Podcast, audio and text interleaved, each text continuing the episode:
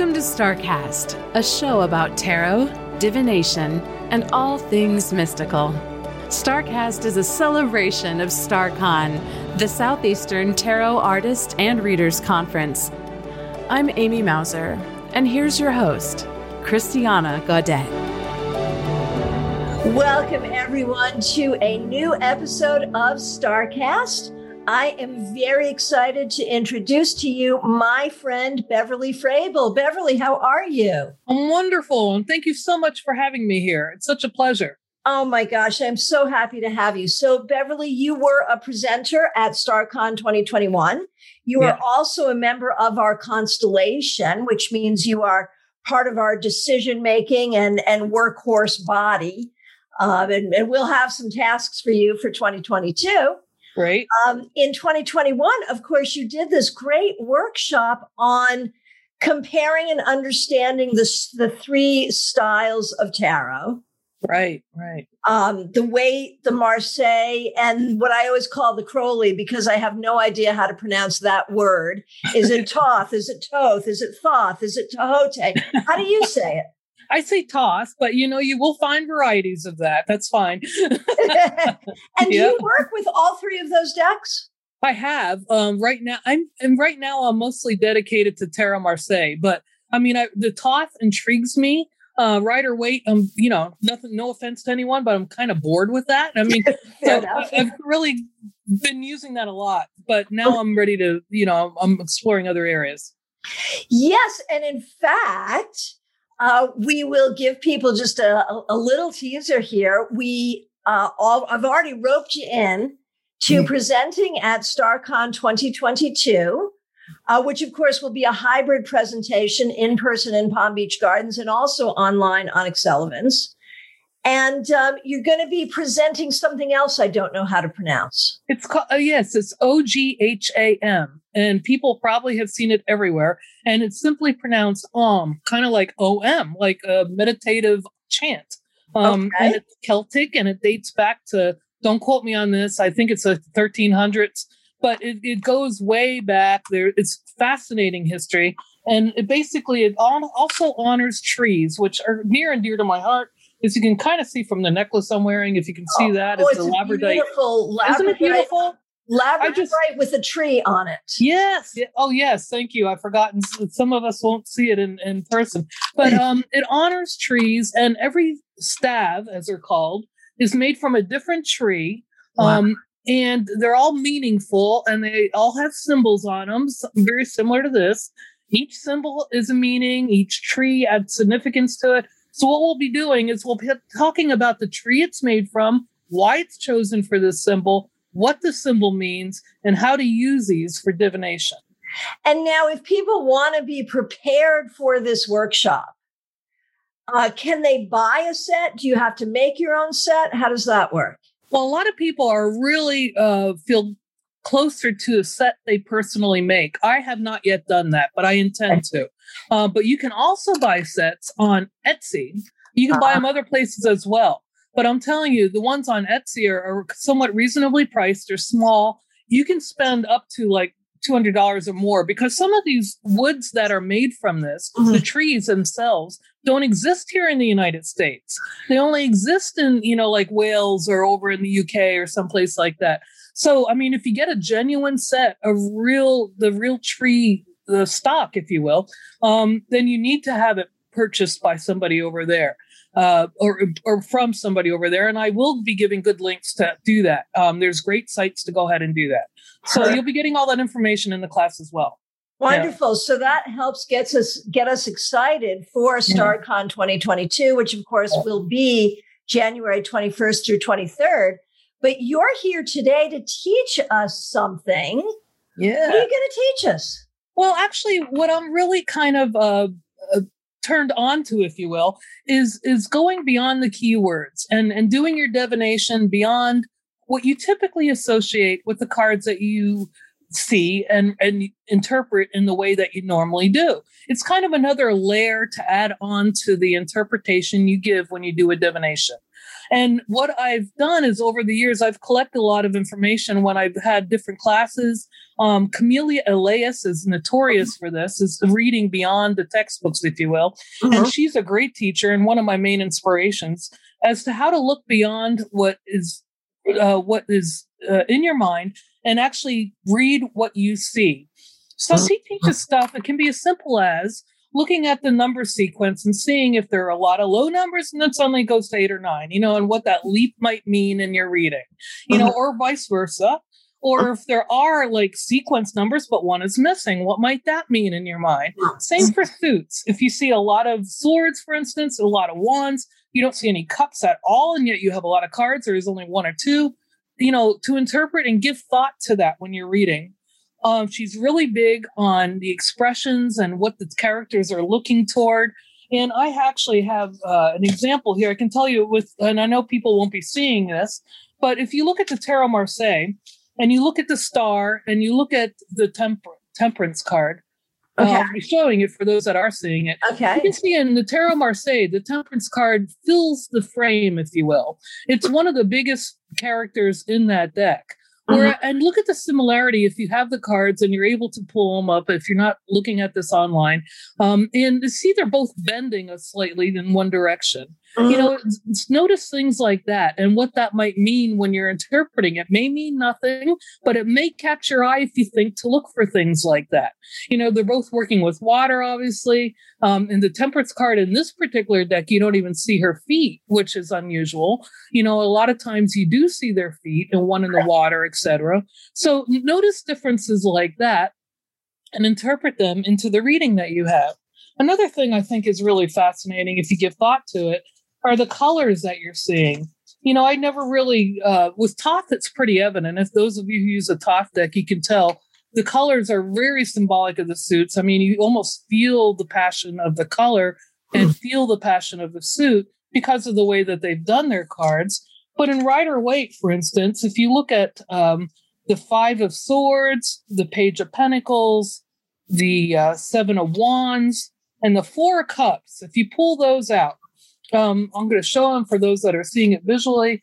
That's what the four cards look like here. Mm-hmm. And it's one of the few, some of the few, let me say, cards that show the character in green. Now, these colors on this particular deck are not that vivid, mm-hmm. but most of the Rider Waite decks, you can see the characters are wearing green.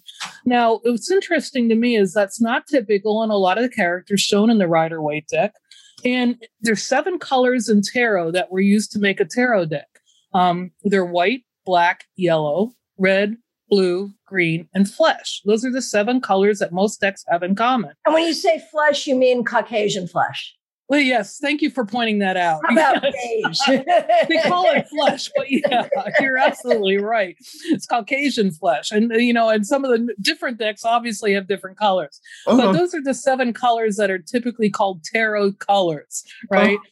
And the green in the tarot color is, they say the green signifies struggle, growth, change, nature. What's fascinating, if you think about that definition of what green represents, and you look at these cards that I've named, I mean, each of them are showing struggle, growth, change, and nature. So what's fascinating to me is before you even uh-huh. really give thought to recognizing the colors in the card, your mind um, intuitively is doing interpretations before right. you really even realize it. Similar to how we breathe, you know, it's breathing right. without us thinking about it, right? Right. So there are things going on behind your mind that are already interpreting part of these cards that you may not be aware of, and things you may want to take time to note that you may typically not notice. And those are all things that I really encourage people to do because it really does alter the reading sometime. One other example I'll give is uh, in Thoth because I, I like to at least represent every every card. I, am so appreciating that you're doing that. Yes. Yeah, yeah. And if in Thoth, if you look at um, the four of discs and the six of swords, now those two cards are very similar in shape. If you if you if you happen to notice that, I mean, the the four of discs clearly has a square, and it's very organized looking, and it looks like this in the orange. I'm showing it online for those of you who are seeing us online. Right. So the four of discs has a square yeah, and then four squares within it. exactly. Now, It's like very orderly, and, what and this one, here?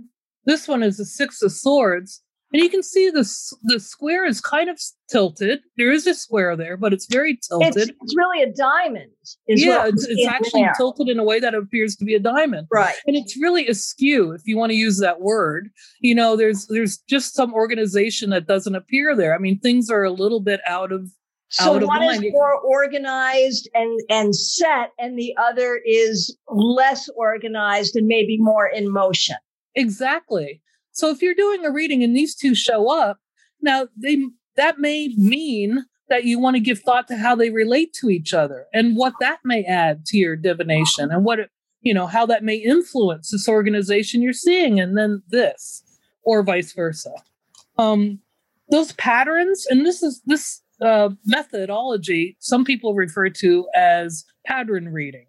And it, a lot of people uh, consider to be an advanced way of reading um, because it kind of surpasses all the things that you learn from all the books that you might read about Right. the meanings of these cards Mhm. and and that's the sort of stuff that fascinates me because if you go back to the history of tarot um, a lot of the meanings quote unquote that we associate with tarot today are people's opinions that have evolved into quote unquote facts of meaning Sure. you know Sure. and i like to question stuff like that so that led to that led to a study on this whole topic and that's pretty much uh, what i was going to encourage people to start to do So I love that. And I, I certainly, as far as like the trends of distribution in terms of numbers and suits, I think that's something that um, I would I would say most readers who do a good job reading think about. You know, that's something that you think about. And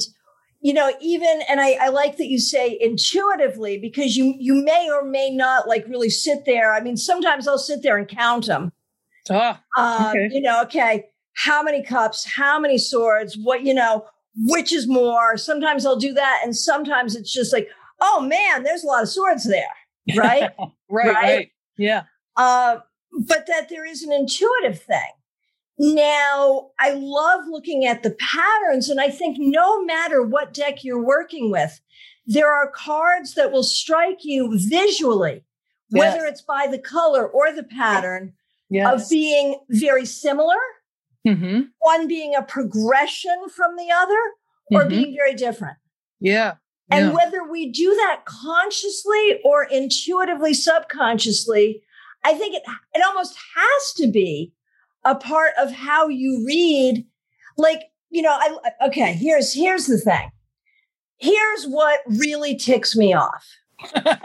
okay It's when people think that a tarot reading or really any kind of random token divination reading is simply giving a series of keywords or textbook interpretations. That is not a freaking reading. I'm sorry, it's not. I agree. Yep, absolutely. There has to be an extrapolation. Right. And that can be an extrapolation based on the context of the question.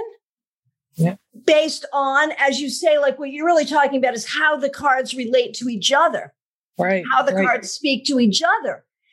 Uh, that's also how we extrapolate. That's how you do a reading. And I think it's funny that this is being taught as an advanced level skill because, in my mind, if you're not doing that, you're not doing a reading. I think, you know, a lot of times it's identified that way because it's new to some people that have been reading or are learning reading. And it's not a methodology that's that's used in a lot of intro books, if you will. I mean, Yeah, man, we screwed up Yeah. with that. That's not right. yeah, it should yeah, be. That's the point. It should be. yeah. Now, what is a new concept to me, though, that I wanted to ask you about is when we look at, like, when you said, like, how the people are leaning. Ah, Certainly, I have noticed, especially in relationship readings, I have noticed, like, are the people looking at each other, looking in the same direction, looking away from each other. You mm-hmm. know, that can tell you a lot in a relationship reading about how people are communicating and getting along. Oh, but yeah. you mentioned two characters in two different cards where they're both leaning in mm-hmm. a particular direction. Right, right. What would that say to you in a reading? Well, you know, again, like you mentioned or referred to, it, it depends on the reading, the question, uh, the the flavor of, of the other cards. Um, now, in this case, I use Temperance and the Star as an mm-hmm. example, and. Tarot Marseille, how they're both kind of leaning to what would be they're right, actually. Fair enough. Okay, they're right. Are you know, stage? They're right. Stage left. Is yeah, right. Exactly. yeah. You know, and, and I tend to look at the the right as being uh, when I'm reading. I tend to look at the right as being the future, the left as being the past. But I also could look at the left as being incoming energy and the right being expelling energy. You know, I mean, I, it depends. You know, and it can mean it can mean it's looking at or leaning toward the cards on the left or the cards on the right. You know, um, it it's never the same for me, and, and that's what's fascinating about tarot. You know, because somebody told me the other day uh, that the first the first time ever they got the chariot card and they saw a wheelchair and they never saw a wheelchair in the chariot card before. And it ended up being pertinent to the particular reading that they were giving. And that's a great example because that happens. Yes. you know yeah yes. yeah. You don't know where you don't know why but it's exactly what hits you then um, and where does that come from? That comes from wherever all these other things come from. You know. Well, and I think that really is the the psychic and intuitive aspect of divining with pictures. Yeah. You know, whether we're talking tarot, oracle, you know, whatever, you know, cartomancy, whatever cards we're working with. Yeah. And I think the more that we think about these things, you know, and that's the whole thing is how much of this is cognitive front brain and how much of it is intuitive.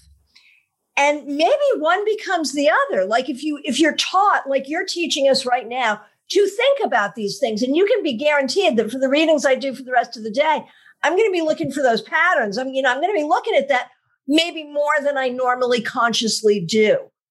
Well, you know, but, the, the part of it that fascinates me is um, I don't know if we need to give thought to it or just uh, uh let it flow more easily mm, than it might. You know, stop mm, blocking it. Um, and and that's right. the part that you know is unknown to me but you know there's a lot of studies on brain activity that will tell you that all these things are going on before we even are aware you know and and that's the stuff that fascinates me and how we get that to flow better is really part of what I think this is about too. Mm-hmm. Now I've met people that that divine with skeleton keys, and that's st- some of what I've been studying. That and ribbons, um, how to divine with ribbons, skeleton, and tea leaves, of course, is another thing where sure. you get some kind of visual, you know, and you work with that. Right. Um, all those things are things I'm studying right now because I want to see how all the divination tools tied together, not just cards. Because I think there's so much more going on with other tools that we weren't giving thought to, um, that we never thought to use in our divination, and we can mix and match, and we can make it all work that way. And and that's what I want to do. Wow, that is so great and yeah. so. I think that's that's so uh, such a good way of helping us understand who you are, Beverly, and sort yeah. of how you come at all of this. Yeah. Uh, you and I have known each other for a while, and of course, we know each other through the tarot world. You know, right. that's what unites most of us. Yeah. But that that idea, that love of divination, yeah. And the recognition that people have been divining, you know, really probably since the very beginning of time, people have been divining long before there were printing presses, long yes. before there were cards. Yes. People were reading the wind in the grass. Yes, yes, exactly. And that's part of what this Ogham divination that I'll be talking about in StarCon is about.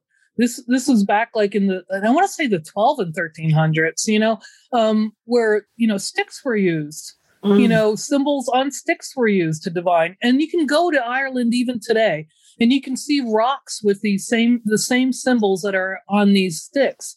And there's a whole language that a whole message that they're delivering and they exist over there and there are people that take tours just to see those rocks um, and they're very meaningful you know and it's a whole culture outside of what we're used to here in the United States, you know, and it, it's existed way before we did. I mean, way before the United States did. Um, you know, uh, it's, right. It's a fascinating thing. Yeah, goes uh, way back. You're right. That is is so wonderful. So we are really appreciative of what you've just shared with us, and I think. I, I love what you say about just allowing it, you know, and, and we talk a lot about allowing the cards to speak yeah. But we don't talk so much about what that actually means. And I think that you very succinctly hmm. have given us some some real operational ways of doing that. So we we really appreciate that. And we are really looking forward to your presentation at StarCon 2022. Well, thank you. Uh, tickets are at, at this recording, tickets are not yet available, but they will be really soon. So everyone should make sure they keep their eye on the website. That's staarcon.com. And that's StarCon with two A's, S T A A R C O M. Uh, Beverly, we are just so excited to have you as part of our StarCon community. Uh, the honor is all mine. Thank you, Christiana, for putting it together. It's a beautiful thing. Well, thank you for being part of it. You know, when I, I first got the group together, what I did was I created on Facebook Messenger a group, put you in it along with a few people, and I called it like our conference in Florida. That's right. And you were the first person that came back who was like, Oh, we're doing this? yeah, I was excited. right. But, you know, without your enthusiasm and, and what you're really willing to bring to this, it wouldn't happen. No one person can build a community. No one person can make this kind of thing happen. So I'm just super grateful to you and super grateful for what you bring to the StarCon community and also what you brought to us today. Thank you. Thanks for joining us for StarCast. For more information about our annual conference, visit us online at staarcon.com. That's S T A A R C O N dot com. We are looking forward to seeing you in January.